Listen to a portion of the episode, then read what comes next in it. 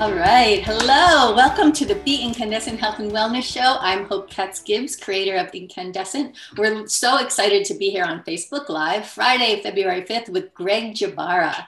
He is an actor, one of the stars of CBS's Blue Bloods, a show that I've been serial watching for a really long time. And he is an old childhood friend of mine. I met Greg when he was a summer camp counselor at Camp Akiba in the picturesque Poconos. Uh, I attended camp from 10 to 20, and Greg was there, uh, a respite, a summer respite from Juilliard. So we definitely got some good, good actors come and teach us camp kids. So, Greg, welcome to the show. Hi, Hope. Thanks for having me. My pleasure. All right. You have been like an award winning actor for decades. Um, you are on CBS's Blue Bloods which you know you started in season one i think is that right? Yes toward the end of season one right. Yeah yeah and uh, tom selleck's like buddy you uh, you actually play a publicist on tv and i am a publicist in real life so that's good. you're gonna give me notes later right? Well maybe you can give me some.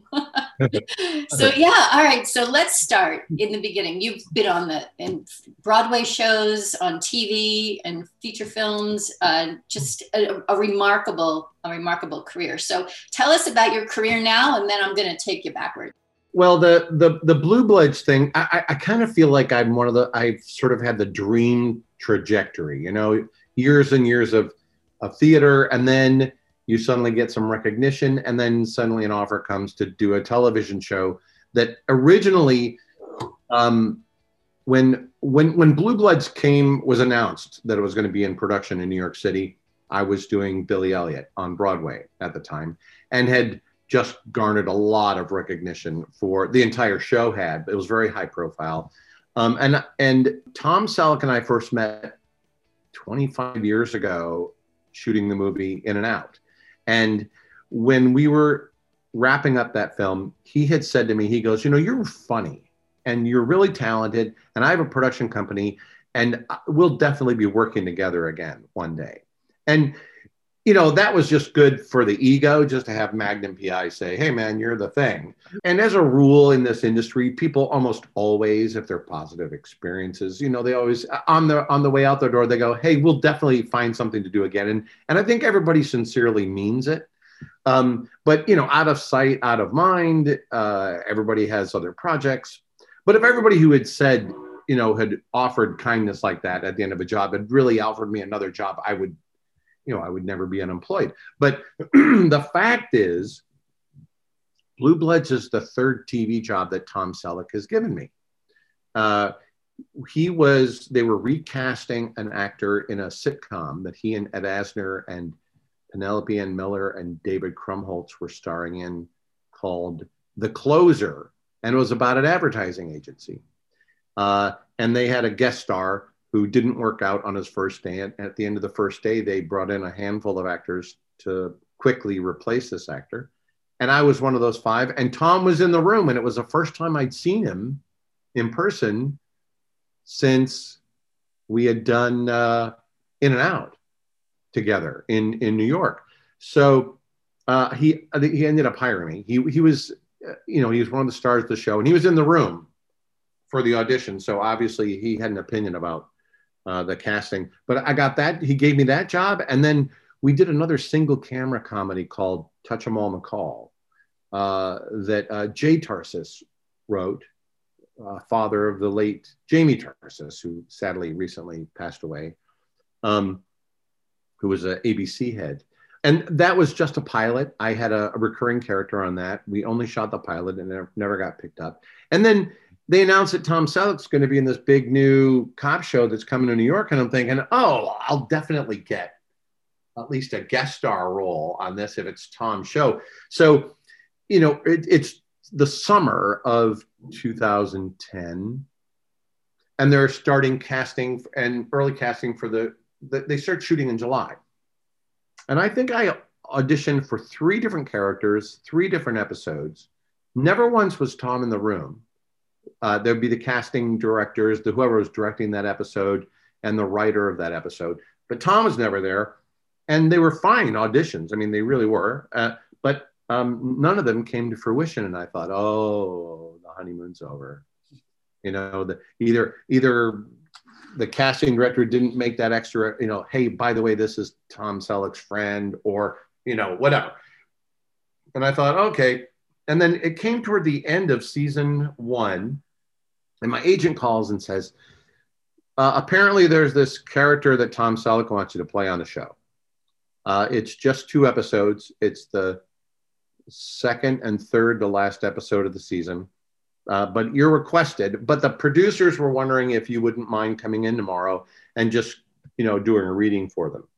And I'm I'm the first guy to do a dog and pony show, especially for creative people who I don't personally know, because I think um, being in the room and pressing flesh and showing the people who you're going to work with that you're somebody they want to work with uh, is more important than anything, really, uh, in, in, getting a job. So I was, I, you bet I would go, but unfortunately, not only did I have a cold and was I doing eight shows a week on Broadway, uh, the next day was the day we were doing a put in rehearsal for one of our new Billies. And it would be his first time go his Broadway debut that night. And uh, the father, the character I played, and Billy spend a lot of time on stage together. And it's uh, very emotionally charged and it's very physically complex. There's a lot of uh, combat and uh, a lot of safety issues. And it's important. It was important for me to be there for that Billy for his Broadway debut, just for his own peace of mind and know that I was there supporting him. So I had said, I, I, I can come in the next day and read for you guys, but I can't come tomorrow. I, I have to be at this rehearsal. And I'm sick, so I sound horrible. So they and I also said, plus you have me on tape for like three other characters that I read for for your show. So you, your casting office can find you know some uh, B B roll on me um, if they need to see whether I know how to act in front of a camera or not. So uh, I didn't end up going in. And then the end of the next day, the call came. They said, "Okay, you're hired," and it was because Tom wanted me in the role. And then uh, at the end of the second day of the second episode we were shooting, Kevin Wade, our executive producer, uh, was sitting down next to me at a table in Bamonte's Italian, which is out here in Williamsburg, which is where our the commissioner and the deputy commissioner used to do a lot of end of rough day cocktails at the bar at Bamonte's Italian, which is a real restaurant. Kevin sat down next to me and he goes, Are you having fun on this? And I'm thinking, Oh no, I'm going to get the pink slip. I said, "What am I, if I, I come off like Debbie Downer?" I said, "This is a blast. This is so much." He goes, "No, no, no. You're great. We love you we just want to know if you'd be willing to like can we keep writing for you i went yes please. Yes thank you. And then you know it was i, I dovetailed for a while doing eight shows a week and shooting the occasional episode of blue bloods. And then uh, billy elliot came to an end and i moved back to los angeles which is where my home is which is where home is. And then they would fly me back and i i think i did maybe eight episodes the first the, the season two and then a few more the following season. And i think by the third or fourth season i was pretty much in all episodes produced. And it started as a as a two a two episode arc and uh, gratefully miraculously tom selleck likes working with me. And and i love working for him on many different levels. Job security, being able to you know, feed my family, uh, being in a really cool TV show, and also having the confidence of of someone as established as himself. Uh, it's you know, uh, it kind of checks all the boxes for feeling good about yourself as an artist, and and grateful to be you know a, a, a working actor, especially in New York right now, where I I, I call it uh, survival guilt because the the Broadway community has just been, you know, devastated because of the pandemic. And I just think of how lucky I was that I was already on this show when this pandemic hit, and that CBS and our union worked so hard to figure out a way to allow us to go back to work safely. Um, and because uh, they're really until uh, until it's safe to put 100% butts in the seats in a Broadway house, I just don't know how uh, the theater world is going to be able to rebound um, because those shows were not produced or conceived with the idea that, oh, we're just going to play it at 10%. And we're going to have to spend a million dollars a year on testing and tracing and you know all the other medical things. So it's until the pandemic comes back, sadly, the theater community. But all these great Broadway actors that normally were not available are suddenly available to work on our show. We've got Lauren Whitten, who's a Tony nominee uh, from Jagged Little Pill. She's a recurring character. She plays uh, Vanessa Ray's uh, partner in, in, their precinct. And oh, I don't know if I can give this away. Christopher Sieber is guesting on our show. Uh, amazing, phenomenal, multi-nominated, Tony-nominated uh, Broadway star. Uh, but there, we, you know, Bebe Neuwirth. We, there's just so many great actors now that they're, they're not doing a show, so they're able, they're available to be on our show, which is really pretty great. It's so cool. And so, you know, what I'm thrilled about is you're going to be the March cover story for my uh, for our Be Inkandescent Health and Wellness magazine. And the theme is living the life of your dreams. And what you just described just sounds like not just an actor's dream, but a professional's dream where you're actually doing the thing that you set out to do. So I have a million questions. Um, let's just stick with this last period of time. So what season is Blue Bloods in right now? We're in season 11. 11, right? 11, 11 years, 11 yeah. years of employment. Right. And I've been watching it on, on CBS on streaming. So I got to the mm-hmm. last season where Tom Selleck asks you and the other two other main characters if you're happy in the job. And you can tell when you watch the two of the chemistry between the two of you that you're buddies, right? From go. Because, you know, that first season you weren't in, a, in those initial episodes. But then you showed up and I was like, they seem like they've been friends forever. So it's it's not surprising to see that you have been. Um, so let's talk about the health and wellness aspect. Let's just get that out of the way. So you were a bit heavier when you started in these seasons a decade ago, and now you're incredibly heavier. Right, and now you're incredibly trim and fit. You look fabulous in those suits they have you in. Thank you. Tell us about that journey. Well, let's see. There's um, there's fulvic, humic, uh, mineral water that I have every day. Today, there's a three day rotation of amla. Uh, today's amla powder, A M L A. It's one, I do amla one day, I do spirulina another day, I do horsetail tea. Um, it's, it's an, it's lifestyle change. It is um, not going out every night. Uh because uh, when I first was doing the show and commuting, the TV show, you know, I was going, I was out every night. I didn't have to worry about saving my voice. I didn't have to worry about uh, really what I looked like, or, or I wasn't doing eight shows a week. It was really easy to get up, you know, sleep deprived and, and do your job as a TV actor. And it just promoted just horrible dining and, and, and, and healthcare habits. So it was just time for me to turn it around. There literally was, um, well, it was a series of things. Couple, a couple of big gooses were unsolicited advice. I was standing in line at the organic grocer and our, by our house in, in Los Angeles, and I'm listening to this woman behind me talk about how she took her husband off all red meat and dairy and inflammatory oils, and it just changed his life, his blood pressure, blah, his health, his weight just dropped off, and blah blah. And I'm standing there with a like a, a quart a quart of um, whole raw uh, organic milk uh, for our son. That's how he eats his cereal, our youngest son. And um, and I'm listening, going, "Wow, this is interesting," because I'm sort of like becoming aware. Another a fan of the show. A fan of the show wrote me and said he was concerned about how it was looking uh, at the beginning of season 11, 10, maybe it might have been beginning of season eight. It might have been the, the series premiere. He wrote and just said, I hope I'm not stepping on toes, but I just want to tell you about the success I had with changing the way I ate and took, took care of myself and realized how much my family was worried for my welfare and nobody was saying anything and the changes I made. And then there was this lady behind me in line going, that's interesting that this just yesterday I got an email about a guy who's worried about how I look. And then I turned to listen to who this lady's talking to, and she's talking to me. I don't even know her.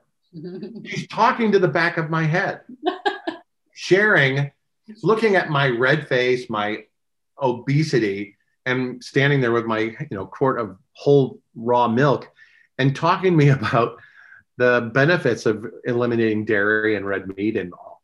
And it was just like, okay, okay, I hear you. Fine. Uh, and then um, uh, dear friends passed, and I realized that you know a lot of people don't have the luxury of having a healthy vessel to take care of. They are they're constantly combating issues, and how selfish it was of me to be killing myself, basically, not respecting not respecting myself. And so my whole family, my wife, my kids, we hired a nutritionist. Everybody got on board. And my youngest son even said, and not to throw the gauntlet down, he just goes, Dad, I'm just not sure you're going to be able to do it. And it was like, I love that boy for his candor, brutal as it is, but it also motivated me. And here we are going into my third year of, of successful lifestyle change. And oh, sure, I miss martinis. And yes, I miss, you know, porterhouse steaks and things like that. But um, the benefits the immediate benefits of how I feel and how I look and feel about myself, uh, the, the change was so immediate that it was not difficult to stay the course. And I had a family that was doing it with me. Uh, my wife lost over 40 pounds. Our oldest son lost as much weight as I did. Uh, and he's six four. Um, so he went from looking like a football player to a matinee idol. Uh, and he had actually done it. He was another motivator of mine, uh, a bit of a north star. He he in 11th grade maybe he just got tired of how he looked and asked if he could hire a trainer and change his appearance for himself. And I'm watching what he did and the hard work that went into changing how he looked. And that was before we had the nutritionist. And I thought, man, what kind of role model am I? I'm just a sloth here while my kid's showing me the way. So there were there were there was a lot of great motivation and support uh, that helps. And then now, you know, uh, with because of COVID, I'm living in an apartment, not in the the Edition Hotel, which is really swank and had some of the sickest, most amazing food in room service. I now control everything that goes in my mouth. So I'm, you know, the Amazon Prime home delivery, organic food on a regular basis, all my probiotics and many different probiotics. Uh, but it's um, it's easy to do because um, now all my fat clothes are gone. So I, I can't afford to gain weight back because I won't be able to fit my clothes. So that's my motivator. well, it sounds like you have a lot of good motivators and the universe was definitely speaking to you. And we're glad that you will, you know, have a longer life, hopefully, because of your shift in. And, you know, that made international news. I was doing some research. I was like, wow, this this is almost bigger than your entire career. Yeah, it is interesting because like after the first I started in, I started on my birthday. I was going to lose 58 pounds on my 58th birthday. 57 pounds on my 57th birthday. That's what I was going to do. Ended up losing 85 pounds. But that was September. And then when I returned from the holiday break, everybody's going, Holy crap, Greg, you've lost like 40, 50 pounds already. I went, I know. And they went, this is very obvious. Uh, we have to address it in the show. And our executive producer said to me, Kevin Wade says, We've got a show already in the pipeline about obesity in the department. Can we rewrite it to shine a spotlight on your personal success as being Garrett's success and, and coloring his opinion about weight loss and all that kind of stuff? And I went, Yes, please do. And Tom Selleck was saying that it was important we do address it on the show because people are going to draw their own conclusions. And, you know, um, a lot of people are seeing me 85 pounds heavier during the summer in syndication. And then suddenly I come and I'm, I, I look like I have cancer by contrast. And a lot of people's life experiences in seeing this kind of weight loss and what appears to be so abrupt is illness. So people were just jumping to conclusion that it had to be illness related, that he had that I had cancer, that I had AIDS, that I was diabetic, that um, oh, and we and people uh, there. If you Google Greg Jbara weight loss, it takes you to an article where an advocate organization for uh, bariatric surgery, gastric bypass, uh, wanted our show to apologize for showing gastric bypass in a negative light when which I understand they the desire to want not you know not make that kind of procedure as being something negative because it's not. It's a phenomenal option for people who need that extra help to get jump started on on weight loss, especially if it's life threatening. But um, our writers going, these people not know this is fictional, and that you know these are two fictional characters who are strong arming the president of the police union who you know used bariatric surgery way back when to lose weight and he hypocritically is saying you know blah blah blah. And it was like we weren't showing it in a negative light. We were using it as a anyway i don't think they ended up sending them an apology but they did. I know that kevin must have responded in some way and said you know we appreciate your concern but please know that was not our intention. But you google and then you see bare uh, uh, gastric bypass. So then people just assume and that's the other problem with the internet humans don't know. Humans haven't yet learned how to dot the i's and cross the t's on information that comes to them through the internet. But because they'll see the headline and they just go oh greg Jbara had gastric bypass surgery. And they don't read the article. They don't even know what the article is about.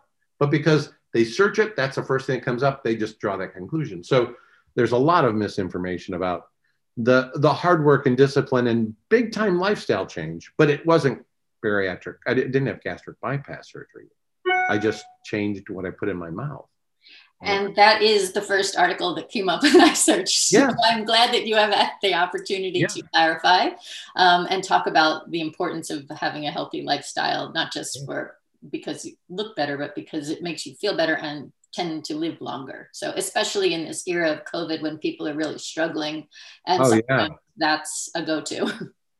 Yeah, yeah. Oh, if, if I were to contract it with you know 85 more pounds on me, yeah, I'm very grateful. Yeah, and and I you know you consume a lot of really great foods. I, it's also an education, you know, changing your relationship with food and and understanding food and what it does and how it works and the logic behind why you should and should not eat certain things. Um, our, our nutritionist, Lily Padilla, uh, and she's at www.lilypadilla.com. Um, you know, she goes, we, we had to send her all of our physical, from our physicals, our blood work, everything. And she literally crafted each family member's um, regimen based on our individuality. We're not, none of the four of us, we all had different goals. We all had different bodies and different ways of dealing with different types of foods. And she, you know, tailored it all specifically to us. So um, it's not like, you know, one size fits all. There, there it did require and does require a lot of constant, you know, um, uh, education, staying on top of what's what's available, and then also just coming up with new recipes to keep things interesting because you can only eat you know, um, anti-inflammatory soup stew with, you know, a splash of coconut yogurt and daikon radish, maybe two times a week hmm. without adding some other flourish to it, you know. So, um, yeah, it's also about variety and change and, and also allowing yourself the occasional cheat day. Those are welcome when they come along. Um, but yeah, like today, three, I'm staring at three liquids here in front of me, which is kind of my daily life. It's very impressive. It's the um, the discipline to do it, and also I, I loved how you said earlier on that it was about self love, loving yourself, respecting yourself and your vessel that you're here with. We talk a lot about that in the articles on in Be Inkandescent Health and Wellness magazine because you know it's not just about what's on the outside; it's very much on the inside. Ayurveda is a beautiful Indian ancient Indian practice that does exactly what you said, depending on your dosha, what your body type is. You know, and nutritionists are spectacular about catering to that. But so thank you for talking about that. That that was really wonderful. I want to talk also about your career. So this is the issue where we're talking about living the life of your dreams, right? Even when you're challenged. We said right before we went on live that. Um, so I want to clarify. You're there shooting blue bloods, and they put you up in this place in New York. So you're in Brooklyn. So that's why you're in this this place, and and home is with your your, your three kids and your wife in Los Angeles, which is yeah. We, we well, my wife has three kids. We have two boys. My wife has three boys, me and Zach and Aiden. but yeah, we live in Los Angeles. Yeah. Sorry. Our, our, oldest is actually away in college uh, in Prescott, Arizona, studying to be a commercial pilot. And then our youngest is in 11th grade at uh, Pali High. But, you know, he's, he's home. It's all virtual. Right. Yeah. yeah. Everybody's all virtual, virtual, yeah. which is good. And like there's silver linings, right? So it's, take us back. So you didn't you didn't grow up in California. You take us back to the beginning when you were a little kid in Michigan. And did you dream of being an actor when you grew up? Was that your goal? Go back to the beginning and take us along for the ride. You know, well, I grew up. I went. I, w- I grew up in Westland, Michigan, which was named after a shopping mall that was the West Satellite Mall for Hudson's department store in Detroit. And they built Northland, Eastland, Southland, and Westland malls. And then they zoned the area in Nankin Township around Westland Mall. They called it the city of Westland. And so I grew up, it's kind of a, it says a lot about the era that I came from. I was born in 61. Uh, and um, in, the, in the heyday of shopping malls and the baby boomers, and uh, where people were happy to pay taxes for great public school systems. And I went to a public school system that offered everything. We're talking everything you could possibly want to explore. It was available to you. I, I don't know how I got selected to be part of the gifted program for the, during the summer, like of between fourth and fifth grade or fifth and sixth was the first year. We ended up burning a hole in the blacktop in an attempt to make our own gunpowder, which we were allowed to do. Then back then you could you could get saltpeter, sulfur, charcoal powder, and make gunpowder. Um, you know, through your school science department. Uh, a little terrifying, but true.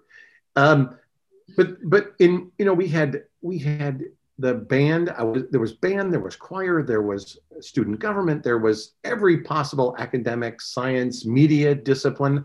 I was I learned photography while I would thanks to Mr. Marmon, uh, and I was um, I was a media nerd.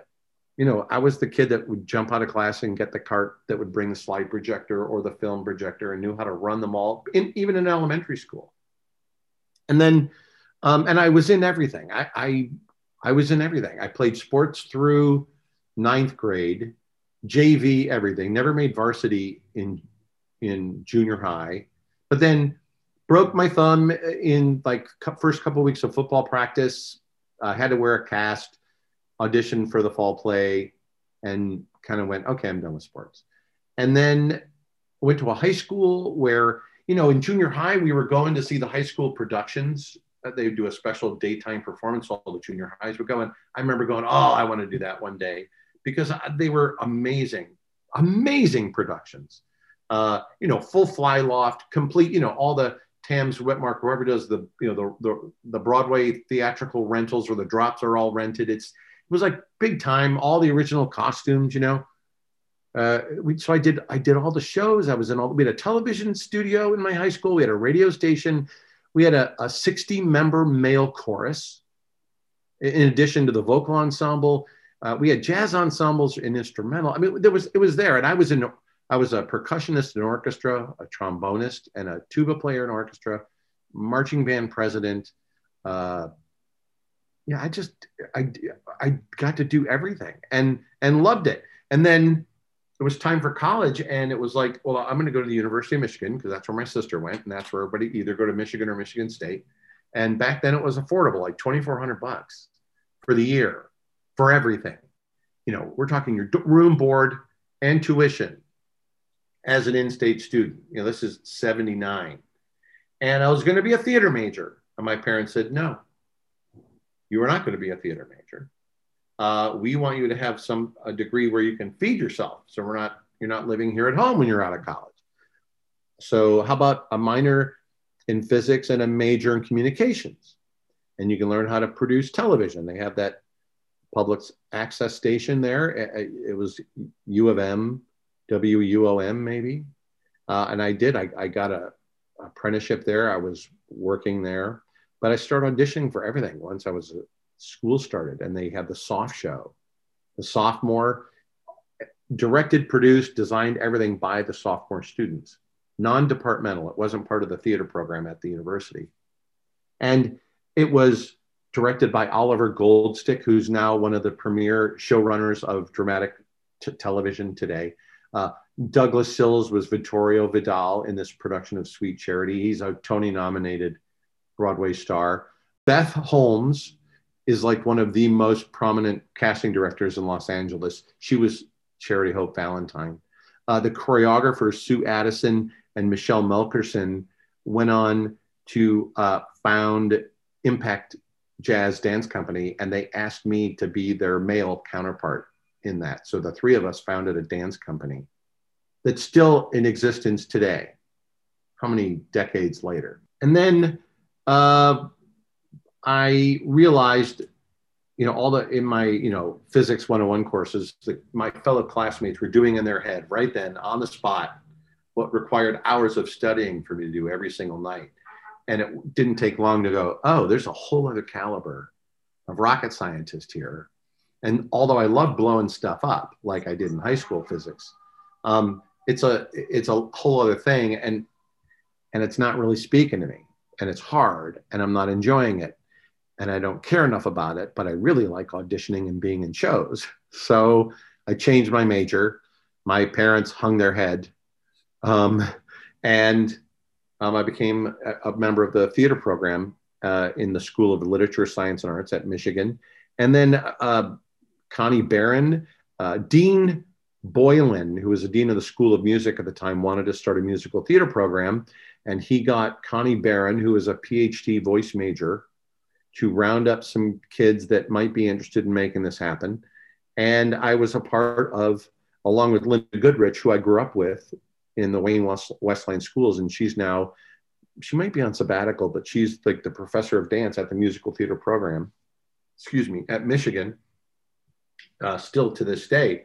But um, we we were there are like ten of us, and we founded the musical theater program, which is now one of the most prominent training uh, curriculums in, in, the country for musical theater, and it's now under the School of Music. And excuse me, that was a truck. That wasn't me burping. Um, the uh, the, I ended up getting accepted into this new musical theater program and auditioned for it. They got me in. They said, "Yeah, okay, you founded it, and now you're in it. We're starting, but you're going to. It's going to take you two or three more years to get all the remaining um, School of Music credits required to get your degree, your Bachelor of Fine Arts degree in musical theater." And I'm going, "What? I'm already three years going, you know, into my third year. I don't want to do another two or three years to get a." And my teachers in the theater department because I was doing all the summer rep seasons. I was doing the plays, I was the musicals, I was doing everything at the university. And my teacher said, you know, you need to go to a better program. You need to go somewhere that's going to challenge you more. And Sharon Jensen was a, a, a, a colleague of Connie Barron's at Michigan. Sharon was the president of what was then the League of Professional Theater Training Schools. And she um, she got on the phone with me on Connie's behest to talk to me about the league of training programs that included Yale, Juilliard, NYU, Southern Methodist, ACT, University of Washington. Uh, there were a, a bunch of them. Great, great conservatories or you know conservatory like training programs inside of universities. And what I the conclusion I came to was if I'm going to leave Michigan, I should go to New York because that's where the work is. And if you get into a training program in New York, your last couple of years of public performance there will be open to the public, and you can start basically, you know, um, showing the industry what you're capable of before you're really available to start working. And uh, I lucked out. I got I auditioned for the Juilliard School. The only weekend I was free from either my cook job at Mountain Jacks or the non-union tour of Sing America, which I was doing that was touring around the Great Lakes, singing the history of, of the founding of the United States of America. That weekend that they were they were auditioning in San Francisco, so I flew myself to San Francisco and auditioned there. And long story short, going to San Francisco instead of Chicago or New York, and it, it just showed them that I was very serious about this, that it wasn't just an act of convenience, that I had passion about it and you know those auditions it's like everybody gets like five minutes you do two contrasting pieces something contemporary something classical two minutes each, you're in and out. And I was in there for like, I ended up being there for like 45 minutes. We did a lot of improv work. I came out of that audition going, feeling completely validated, like I was on the right path, that these people also thought there was something special worth pursuing, worth nurturing here. It turns out our uh, dialect uh, teacher, uh, not uh, she's a speech teacher, Liz Smith, who I've worked with. She I actually worked with her on Midsummer Night's Dream, the movie, the Michael Hoffman film, after we were out of school. But she said, Greg, when I heard that horrible Michigan nasality, she goes, I thought, oh my dear, there's no hope for this poor child. And then she said, then she then I sang. And she goes, and then I had this tonal production that when I sing that wasn't at all like my Michigan name. She goes, oh, then maybe there's something we can do with this child. And she just loved the challenge. Uh, but um, it turns out Joe Urla, actor, if you Google Joe Urla, U R L A, we are also at Michigan together. He also auditioned at Juilliard and at Yale. He got accepted into both. He turned down his spot at Juilliard to go to Yale because he wanted to go somewhere that had dorm. And um, I originally got waitlisted. I did not get accepted. And then when Joe, we found out after the fact, way after the fact, when Joe Urla turned down his spot, I got in. So my pal, who I worked with in several productions at the University of Michigan, was looking out for me. So there's like this mafia. I call it the Michigan Mafia. Sharon Jensen, Jensen at the top with the president of the league. But there were a lot of really great people at Michigan that were that really look out for each other and help, you know, people achieve their best if they're, you know, passionate about it. That's a long journey. It's a very cool journey. It's great to hear how pieces fit together and how one thing impacts the other, right? Again, the universe kind of speaking. Um, so tell us a couple more questions. What would you advise someone who has a passion for becoming an actor? What, what path would you encourage them to take? Well, you should be doing everything that involves performing arts all the time. Wanting to be an dreaming to be an actor isn't having a waiting job, a waitering job, and and not taking classes and just kind of and hoping somehow you're going to get representation and be discovered. It it it is a highly competitive industry that I still believe ultimately the, the decision making, the hiring comes down to human qualities as opposed to talent. I believe people go, oh, we're going to work on this movie for three months. Who do I want to be trapped in, you know, in the in Siberia with for three months?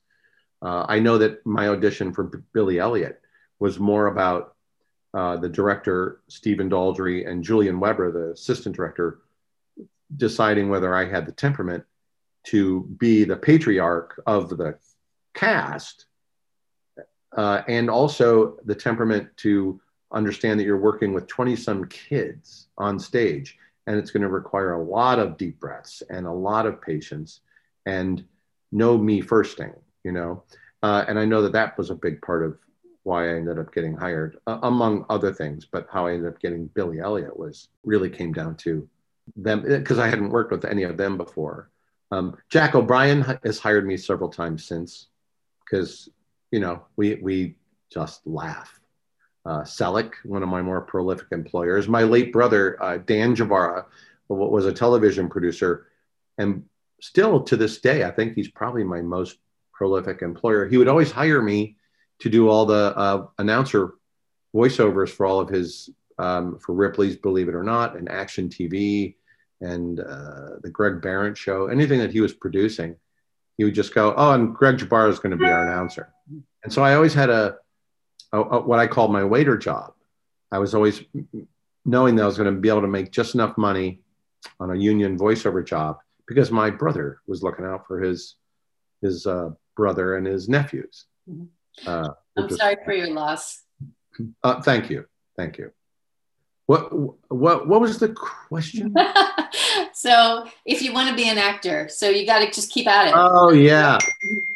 Uh, it, it needs to be the thing that literally you have to do all day, every day. It's got to be the thing, not that you that, that sounds good, something you've had enough. You need to have had be immersed in it all the time. Like I was immersed in performing arts from from being an altar boy. You know, uh, at, at, third grade, I was up in front of people and, and realized that, I, and reading from scripture, you know, cold reading, getting very practical experience. So, you know, there are some people, oh, I was never in a school play, but the idea of being an actor sounds like fun. Well, it's not. The mm-hmm. idea, the idea is great, but it's it's hard. And you really need to have uh, a real honest opinion of your abilities and um, know know how to get yourself seen and meet people and and that comes with you know always uh, i haven't of late because the last 10 years i've been but if i'm in new york and i have an audition on one of the one of the studio lots i'll still take postcards and then hit the casting offices and drop a postcard there at, at all the other casting offices just to go hi i'm here i know you thought i was in new york i'm here and available for work because I have great agents. I have great agents. But the casting directors are human beings too. And they um they they love they're lonely. They they want to know that an actor feels comfortable enough to come and say hi and just pop their head in. And and it makes all the difference in the world. It's it's sales. It is sales. You want to be successful as an actor, you have to figure out how to be a really good salesman and not obnoxious, just um, persistent. Yeah, that sounds like great advice. Sort of in, in any in any profession that you want, you just and yeah. knowing yourself, loving yourself, right? So that brings me to my next question: How would you advise others to live the life of their dreams? I, I had the privilege of of speaking after uh, uh at my high school commencement, in 2009, I think it was. And the crux of my speech was the greatest um, tribute you can do for the people who raised you, nurtured you, loved you, gave birth to you, care about you, is to take the time to figure out what it is that makes you want to wake up in the morning and then pursue that thing with your whole being. Uh, the, the thing that really makes you happy, not makes other people happy, but what's the thing that really makes you happy? Because that's the only thing you're going to know. No one else can really tell you that. And you owe it to yourself and you owe it to everyone that cares about you to, to invest that kind of time to really figure that out. And, and then you'll, and if you find the thing that makes you happy, that really makes you want to get up in the morning, then everything falls into place. And, and the universe is better. And, and your soul is happy and and and, and no one worries about you you know um, and and so you, you, you it's sort of you know the privilege of being on this planet is you really owe it to the community of the world to take the time to figure out what it is that makes you happy and then go i deserve that and go after it because uh, you'll they'll everybody will be healthier because of it and if only everyone did that. In fact, um, Inkandescent is publishing a remarkable number of books in 21, um, including one by a woman, amazing woman in DC who owns Case Management Consulting. And in 2015, after her dad passed away, um, she he encouraged her to live the life of her dreams and so she came we, we interviewed her for our black lives matter radio show and now she's uh, hired us to publish and help help her write uh, start before you're ready and the message is exactly that right that you have to know what you are what what your life that you want looks like so you're a great testament to having done that intuitively I, I've I've stumbled into it, you know, uh, and and you know it also will change, you know. For for me, it's you know it's always been really thankfully the industry keeps going. Oh, here here's your next here's the next phase of your career, so that you can also be a husband and a father and a home builder. You know, it's like that's the dream stuff for me. I, you know, I, I just the fact that I, I get to be a dad is a is a gift, but that I can afford to be a dad because of this entertainment industry that I just happened to always I just did it. I was always performing my whole life. So I can't I just I lucked out. I it was like, oh, oh, oh, oh, I'm good at this. I I should pursue that. Uh, you know, in spite of my parents going, oh no, we don't know. We don't know anyone who makes a living in the entertainment industry. That you're going to be impoverished. You'll be a, you'll be impoverished, and we'll be raised, taking care of you the rest of our lives. I just lucked out. Man, did I luck out. Yeah. Um, m- my son, my oldest son, is a commercial pilot because he was learning to fly just for the fun of it and then as it became part of that that whole fraternal order of of uh, wingnuts, um, he realized, oh, there's a there's a huge industry out there that is in constant need of new pilots, and I'm really good at it, and I love it, and I think I know what I want to do. And, and he did. He went. He he now goes to Embry Riddle Aeronautical University, which is like the premier university for aeronautical training, and he's going to be a commercial pilot. And although he may change, you know, he may learn to love, other things involved in aviation, but it's a perfect fit. And it was just because he loves, you know, he loves aircraft, he loves race cars, he loves everything that guys like. But he went, oh, I can, I can get a degree in this, and then I'll have a career immediately. Like he's on, he's in the Envoy Cadet program at uh, with Through American uh, at the university. So it's like he's got a job waiting for him. And they'll also underwrite part of his um, teaching time when he has to be an instructor. So it's like, I kind of feel like, oh, he, he well, as a parent, you just go, thank you. Oh, because all you want, all you really want is your kid to figure out what makes them happy and then have the opportunity to do it. That's like, that's all you're hoping for is that your kid is happy. And so far, both our boys are, you know, the, the, the 11th grader is still, uh, he has so many options at six, six, and he's a monster in, in baseball. The upside to that was I got to build, I got to design and build.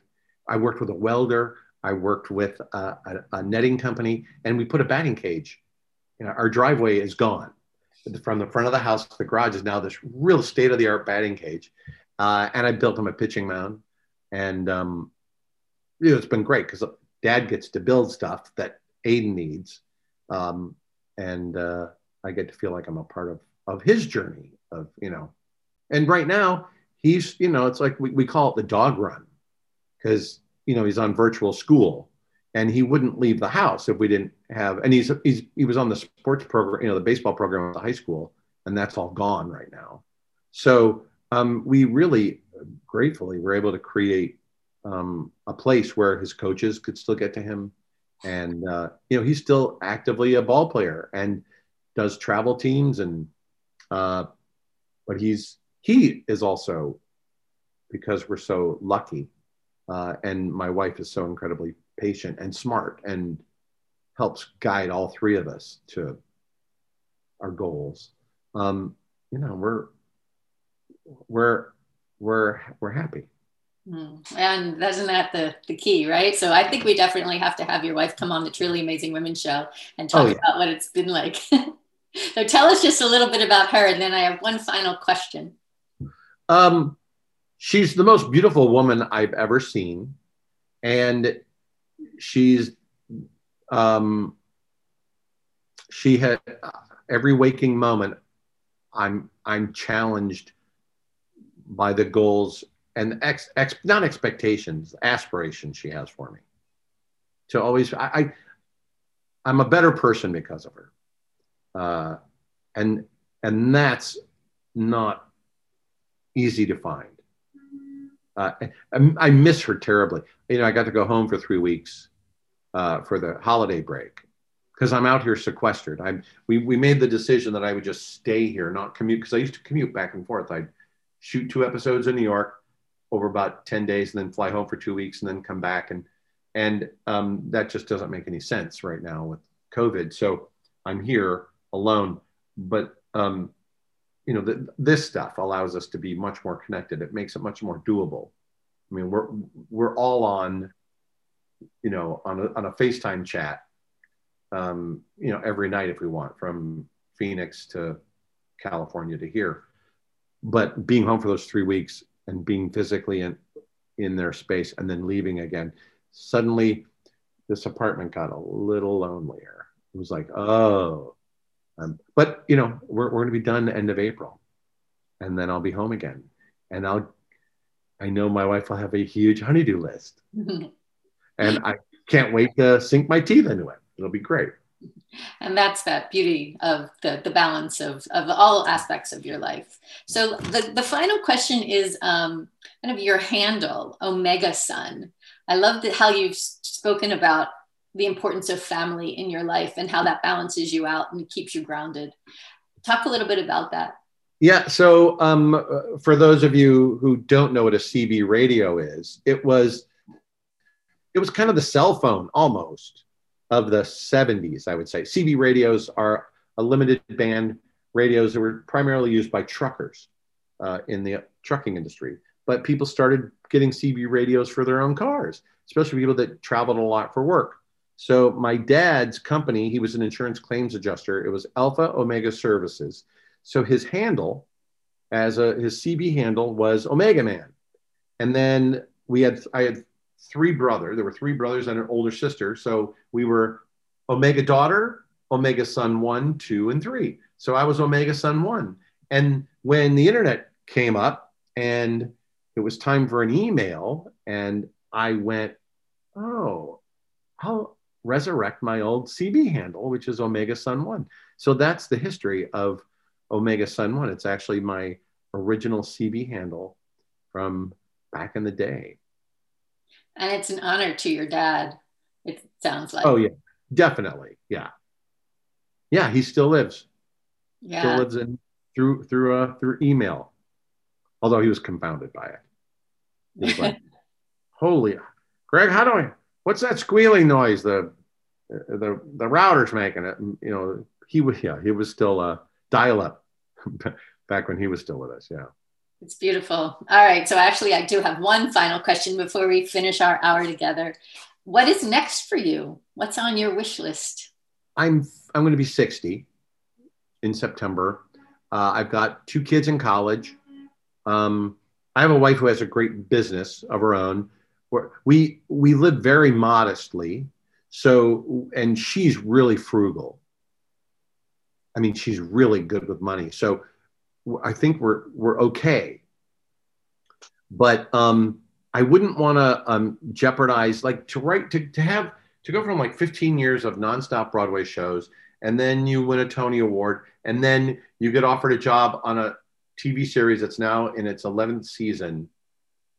You you pinch yourself every day, but you go. Um, there have been some offers of things to do that would conflict with my availability for this job, and um, I I I, I kind of just want to keep riding this one until it stops when when Blue Bloods is done. And then when Blue Bloods is done, I'll think about what I want to do. I don't think I have to worry about that right away. I have a, a wonderful uh, ongoing job. I, I'm the voice of Pastor Wilson Knox for the Adventures in Odyssey series radio shows. Um, they've been around for decades. I didn't know anything about them until their executive producer uh, became a Blue Bloods fan and said, "Can we get? Can we? I really like Greg Jbara. Can we get him to do a voice one of our characters?" And they said, "Oh, he's actually coincidentally." this really happened. They said, "Oh, we have him on tape. He just auditioned for us for a whole bunch of characters." And it, literally, it was like in 2017.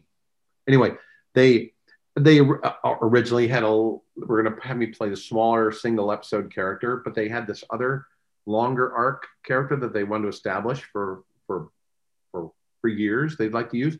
And they said yeah we're going to give you this part because we really like you as this character that that executive producer uh, created. And i've been doing that since 2017 we do a handful of episodes every year.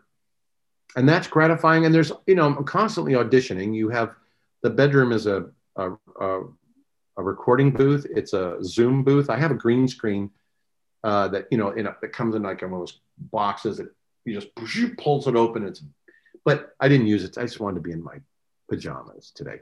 Uh, but I, you know, I, am capable of auditioning for everything and do. Uh, I have a, a, sound booth. I actually do the Adventures in Odyssey um, recordings from here. We do a, a I have a, it's a perfect soundproof booth made out of a bed uh, that I turned on its side and put a duvet over the top. It's silly, but it works.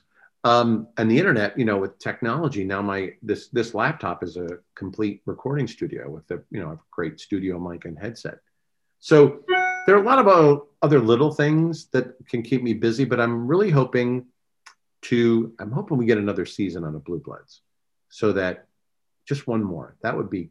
I mean, I would take ten more, but to get one more season would just be perfect because I get like three months off April, May, June, July. If we were to start back in July again, I would get like two and a half months off before we go back to work. And just to be home for two and a half months and just be dad, cook, kitchen cleaner, uh, sleeper inner, you know, you know, because our youngest drives himself now. So it's like, my wife will have time together. Um, so no, no professional plans yet. I'll continue to do Adventures in Odyssey as long as they'll have me, and hopefully Blue Bloods will get another season. And then my wife said she'd be willing to move back to New York if if a stage job presented itself again, and I would. Uh, but we have to wait till our youngest is out of the house before we go, you know, doing anything like that. Well, awesome. I mean, what fun. You are a role model to us. We really appreciate you being here with us, Greg. I could keep talking to you. So I met you at Camp Akiba. What inspired you to be a summer camp counselor in the Poconos? It was, it was actually, do you remember Michael Goldberg? Of course. Michael Goldberg, who is then camp, camp director, one of the co-camp directors, right? He went from the theater guy to the camp director. And when he was moved from theater, he was at Michigan as a master's student in theater. And he brought a bunch of us from University of Michigan to come work that summer. It would have, it would have been the summer of 70, 70, 80, 82. It was the summer of 82 mm-hmm. was, was my first summer there. And, uh, and then I and I I I'd never done so I mean I, I didn't do summer camp. I didn't know from summer camp. And I was I fell in love. It was uh, you know, first of all, the, the kids are beautiful. And and it's so much fun to be able to be creative with, you know, how many how many campers were there? Several hundred on each side. Hundreds, right? hundreds, and the boys' camp and the girls' camp. Yeah, absolutely. Yeah, it was a yeah. massive camp, and and and we, we did a play a week, you know, a musical a week, right? And I got to, you know, I got to write them, I got to direct them, I got to to arrange them. Uh, design the sets, build the sets. We did all, all the special events like Color Wars breaks and the the the, the big thing we do the night before a, a visiting day. Mm-hmm. You know, there were so many creative outlets. Um, but it was Michael Goldberg who knew he knew he knew that I was a camper. He knew that I had the camp, and, and it was perfect because it was it was it was an hour and a half on a Trailways bus ride, two hours max from Port Authority in Manhattan to the to East Stroudsburg, and uh, it's how I escaped the the scrutiny of and the, the, microscope of being an acting student at the Juilliard School. Every year, I got to escape to the Pocono Mountains and just breathe fresh air and and fall in love with lots of women and and, and do theater, and it was great. Yeah, it was great. Well, we're grateful for it. Every Wednesday night, um, Adam Isidore, we call him Izzy, he hosts a canteen and for a half hour, uh, it's like we used to go to a, the counselors, the older kids got to go to canteen and you come and join us.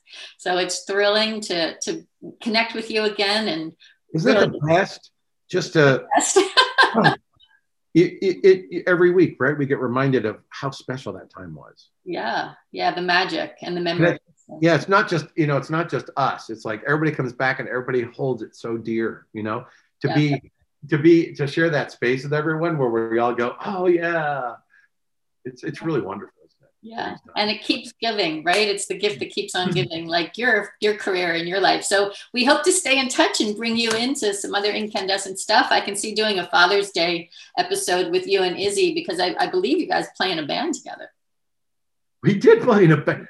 Yeah, we did. We we we cranked out a few tunes when his father could tolerate the noises we were making. Yeah, yeah, that's true. Yeah, we did. We did. We had that summer. We had that the band uh, that would open up before every show, right? that the warm up band. It used to be just his father, who was a one man band, and then Adam came in with his drums and me with my bass guitar, and we were singing. And yeah, it was great fun. That was yeah. Oh yeah, yeah. Maybe we should get the band together. Yeah. Heaven no. It's good stuff. Well, thank you, Greg. Best of luck to you. Everyone tune into Blue Bloods and check out Greg and then Serial Watch it streaming. Because I think tonight is a brand new freshy episode too. I think it's a no more reruns tonight. Yeah. Okay, well, I'll be there. Great. thank, thank you, you so much. Be safe. My pleasure, my pleasure. And thank you to everyone who is watching today. We look forward to featuring Greg in the March issue of BeInkandescent.com, our health and wellness magazine. And of course, check out Inkandescent Women. And let, I'm going to talk to you after the show about bringing your wife on there. so, everyone, stay well, stay healthy, and we will talk to you very soon.